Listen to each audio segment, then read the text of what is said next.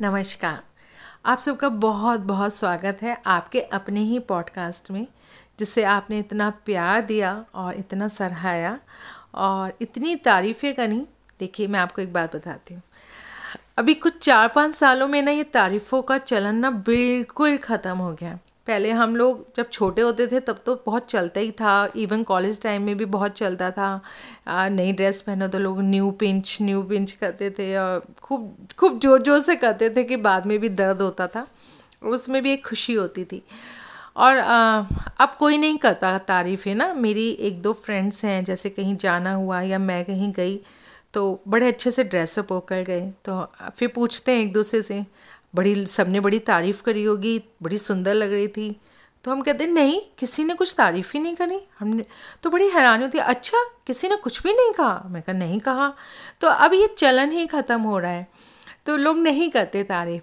उसमें, हम पॉडकास्ट में, जिसमें हम आप और मैं एक दूसरे को नहीं जानते हैं, और एक आभासी दुनिया ही है ये एक तरीके से और किसी का कोई मतलब नहीं है, उसमें अगर आप तारीफ़ करते हैं तो ये वाकई सच्ची और ईमानदार तारीफ़ है। यही बहुत बहुत बड़ा एक इनाम है और चीज़ों से कुछ नहीं होता। मतलब ठीक है हाँ ये बात बहुत सही है, जब आप किसी को बहुत प्यार करते हैं, किसी की कोई चीज़ सराहते हैं तो आप चाहते हैं कि हम उनके लिए कुछ स्पेशल करें, उन्हें गिफ्ट दें या कुछ दें। तो ये भी एक तरीका होता है अपना अपनी पसंदीदा पसंद को ज़ाहिर करने का। लेकिन मुझे लगता है कि हाँ वो एक तरीका होता है लेकिन अगर आपने मेरी तारीफ़ कर दी ना यही मेरे लिए बहुत बड़ा गिफ्ट है। तो अलग से कोई गिफ्ट लेने की या देने की कोई ज़रूरत नहीं है। और आ, बस और मैं क्या बोलूँ? हिंदी साहित्य बहुत बहुत ज़्यादा बहुत ब्रॉड है। इसमें इतनी वैरायटी है ना कि आप सोच नहीं सकते हैं। बहुत लोग बोलते हैं इंग्लिश लिटरेचर अच्छा है। हाँ बहुत अच्छा है, लेकिन अपनी मातृभाषा में अपनी जो लोकल लैंग्वेजेस हैं रीजनल लैंग्वेजेस हैं, उसका भी बहुत सुंदर साहित्य आप पढ़ेंगे ना तो आप आप पता चलेगा। अब देखिए, पढ़ने का टाइम नहीं होता, किताबें भी नहीं होती और फुर्सत भी नहीं होती। तो अब तो और सुविधा है, जब सोशल मीडिया है तो आप ड्राइव करते हुए सुन सकते हैं, रात को सुन, सोते समय सुन सकते हैं। तो बहुत तरीके हैं। तो मैं तो यही कहूँगी कि आप सुनते हैं और मुझे सुनते हैं तो मैं तो बहुत ही खुश हो जाती हूँ इस बात में। और मुझे आपके कमेंट्स का बहुत इंतज़ार रहता है और मैं कई बार देखती हूँ कि किसने कमेंट किया, आया या नहीं आया। तो मेरे लिए ये बहुत अच्छा मुझे फ़ील होता है। और अलग से कभी आप ना सोचें कि आप मुझे गिफ्ट देंगे तो मैं उससे खुश हो जाऊँगी। मैं इसी से बहुत खुश हो जाती हूँ। और ये सच्ची बात है। तो पहले मैं आपको धन्यवाद कहना चाहती हूँ और जिन लोगों ने कमेंट्स किए उनका उनका नाम लेना चाहती हूँ क्योंकि मुझे बहुत अच्छा लगता है। तो सुजा का, तान्या सिंह का और शालू का जो आवाज़ की बड़ी तारीफ़ करती हैं और सुंदर सुंदर कमेंट्स करती हैं और करण अरोड़ा का तो ख़ास तौर से धन्यवाद जो इतने सुंदर और लंबे लंबे कमेंट्स लिखते हैं। अपने बिज़ी टाइम में से निकाल कर भी लिखना बहुत बड़ी बात है। प्रभात का कोमल और गौरी कश गौरी कश्यप का आ, उन्होंने बोला कि उन्हें बैकग्राउंड पीछे से जो प्लेन होता है मतलब कोई म्यूज़िक नहीं होता पसंद है मुझे भी नहीं पसंद गौरी, कोई पीछे से बैकग्राउंड में कुछ म्यूज़िक हो। तो मैं तो अपनी ही चलाती हूँ अपने पॉडकास्ट में तो मैंने इसलिए नहीं रखती मैं म्यूज़िक मुझे उससे डिस्ट्रैक्शन फील होता है। तो अच्छा लगा कि मेरे जैसे और भी लोग हैं जिन्हें बैकग्राउंड म्यूज़िक नहीं पसंद है। और फिरदौसी साहब का, जो कि जीएफ नाम अपना लिखते हैं। और शिव का अंशिका राहुल भारद्वाज का और राहुल रंजन का। बहुत बहुत धन्यवाद।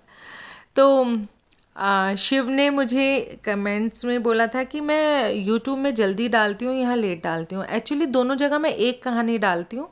मेरा इरादा था कि मैं यहाँ पर दूसरी कहानी पढ़ूँ दूसरा नावल पढ़ूँ पॉडकास्ट में और यूट्यूब में दूसरा।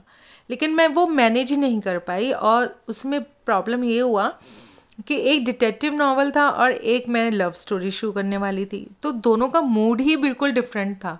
तो मैं उसे नहीं कर पाई। फिर मैंने, इसलिए मैं लेट हो गई और फिर यूट्यूब वाला ही मैंने यहाँ पर अपलोड कर दिया था। आगे पीछे आपको दोनों जगह एक ही चीज़ मिलेगी। तो आपकी मर्ज़ी, आप कहीं भी सुन सकते हैं। तो और राहुल भारद्वाज ने कहा कि कहानी में यही ज़्यादा पता चला कि ये सुधीर सिगरेट पीते हैं। तो हाँ ये पाँच दिन नावल मैंने भी बड़ी एक्सपेक्टेशंस के साथ शुरू किया था। बस मुझसे गलती ये हुई कि मैंने इसे पहले नहीं पढ़ा था ज़्यादा। बस मैंने उठाया बुक और पढ़ना शुरू किया। तो मुझे भी थोड़ी मायूसी हुई इस किताब से, क्योंकि मतलब क्या मैं बोलूँ कि वो कहानी में बातें बहुत थी और 400 पेज के नावल में मुझे लगा लास्ट के पिछत सेवेंटी फाइव या पिछहत्तर या अस्सी पेज की ही कहानी थी। ज़्यादा से ज़्यादा वो सौ पेजेस में या सवा सौ पेजेस में खींच सकती थी। उसे खींचा गया था। फिर भी आ, उनका अपना स्टाइल है सुरेंद्र मोहन पाठक जी का लोगों ने पसंद करते हैं तो इतना बुरा भी नहीं था लेकिन आ, मेरी एक्सपेक्टेशंस में तो मुझे इतना ख़ास नहीं लगी कहानी। और साथ में जब शालू ने जो बात बोली थी इस बात को मैंने भी महसूस किया कि जो सुधीर जो कैरेक्टर है जो डिटेक्टिव है वो अपनी जो आ, जो अपने उसके जो कहानी में जो आ, फीमेल कैरेक्टर हैं उनके साथ वो थोड़ा सा बहुत ही लूज कैरेक्टर टाइप की बातें करता है। ठीक है, उसका जैसे राइटर ने उसे चाहा कि वो बचपन से ही आशिक मिजाज टाइप का है, लेकिन वो होना एक अलग बात होती है और आप अपने साथ वाली जो जो फीमेल्स होती हैं, उनके साथ आप जब बिहेव कर रहे होते हैं और ये इस तरह की लूज टॉक करते हैं, जो कि घुंघरू और रजनी के साथ थी कहानी में, वो मुझे बिल्कुल अच्छा नहीं लगा। जिस कैरेक्टर को आप एक ये एक सोशल रिस्पॉन्सिबिलिटी होती है राइटर की फ़िल्म स्टार्स की, जो भी सोशल प्लेटफॉर्म में लोग होते हैं और जिनके बहुत ज़्यादा फ़ैन फॉलोइंग होती है। खैर, मेरा, मैं तो एक ऐसा बोल रही हूँ, मेरा तो खैर कुछ भी नहीं है, लेकिन मैं ऐसा मानती हूँ और ये बात सही भी है, ये उनकी एक ज़िम्मेदारी भी बन जाती है क्योंकि लोग उन्हें फॉलो करते हैं। उन्हें ऐसा नहीं, इस तरह की चीज़ें लूज टॉक करना, इस तरह का नहीं दिखाना चाहिए क्योंकि फिर लोग वैसे सोसाइटी में करते हैं, उन्हें एक अप्रूवल मिलता है इस तरह की चीज़ें करने का। तो ये एक राइटर की, लेखक की भी ज़िम्मेदारी होती है कि वो आप किस तरह से उसे, एक हीरो को आप किस तरह से पेश कर रहे हैं। जैसे फ़िल्मों में दिखाते हैं, सिगरेट पीते हुआ और शराब पीता हुआ हीरो बाहर आ रहा है। तो एक यूथ में ये एक तरह का एक मैसेज जाता है। और फिर वो लड़के शौक में, लड़कियाँ सिगरेट पीती हैं, अपने आप को बड़ा कूल दिखाने के लिए हीरो लेकिन वो है तो कबाड़ी चीज़ ना मतलब आप, आपका ही तो नुकसान करती है।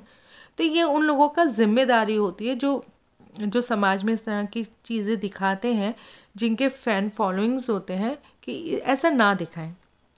चलिए खैर सबकी अपनी अपनी मर्ज़ी है और जो उसमें से क्या अडेप्ट करता है ये भी उसकी अपनी ही पसंद होती है। किसी के कहने सुनने से तो कौन ही मानता है। तो मैं नया नावल कसब स्टार्ट करने वाली हूँ और उसे मैं रोज़ अपलोड नहीं करूँगी, एक दिन छोड़कर एक दिन करूँगी। कसब का मतलब होता है, मैं थोड़ा सा उसका इंट्रोडक्शन देना चाहूँगी कि कसब एक कुमाऊनी लैंग्वेज पहाड़ी लैंग्वेज का नावल है और मनोहर श्याम जोशी ने लिखा है और इसे उन्होंने 40 या 45 दिन में कंप्लीट लिख दिया था। और और और और मैं बहुत बोलती हूँ। और ये कसब का मतलब होता है कुमाऊनी लैंग्वेज में कि पता नहीं या क्या जाने। डोंट नो उसी तरह का। जब भी आप ये पूरी कहानी सुनते हैं लास्ट में आपके मन में भी ऐसे ही कुछ मीठा मीठा सा, उदास उदास सा, कुछ अनकहा सा मन में एक एक फीलिंग से आती है। और उस फीलिंग को आप कोई नाम नहीं दे सकते। और फिर मन में एक वही जवाब आता है, कसब। क्या जाने, क्या था, क्या नहीं था। बहुत ही प्यारी कहानी है। पहाड़ी जीवन का के, को बहुत ही खूबसूरती से इसमें दिखाया गया है। और क्योंकि ये कुमाऊनी पंडिताए पंडिताओं टाइप की कहानी है तो बहुत ही ज़्यादा बड़े, भारी भारी हिंदी के शब्द आते हैं, संस्कृत के आते हैं तो घबराने की बात नहीं है। आप सुनिएगा, उसे थोड़ा स्किप कर दीजिएगा। लेकिन बहुत ही अच्छी कहानी है। और मैं इस कहानी के बारे में जब पूरा ये नावल हो जाएगा, तब मैं आपको इसके बारे में थोड़ा बताऊँगी। और एक तरह से ये ये लव स्टोरी ही है और उसमें जोशी जी इसका जो इंट्रोडक्शन है, उसमें एक बात कहते हैं कि जो ज़िंदगी में कुछ, जो चौंका देने वाली बात होती है, वो प्रेम का लक्षण होता है। और ज़िंदगी की घास खोदने में जुटे हम सब लोग, जब कभी भी चौक कर घास, खाप और खुरपा इन्हें भुला देते हैं, तभी हमारे जीवन में प्यार आता है।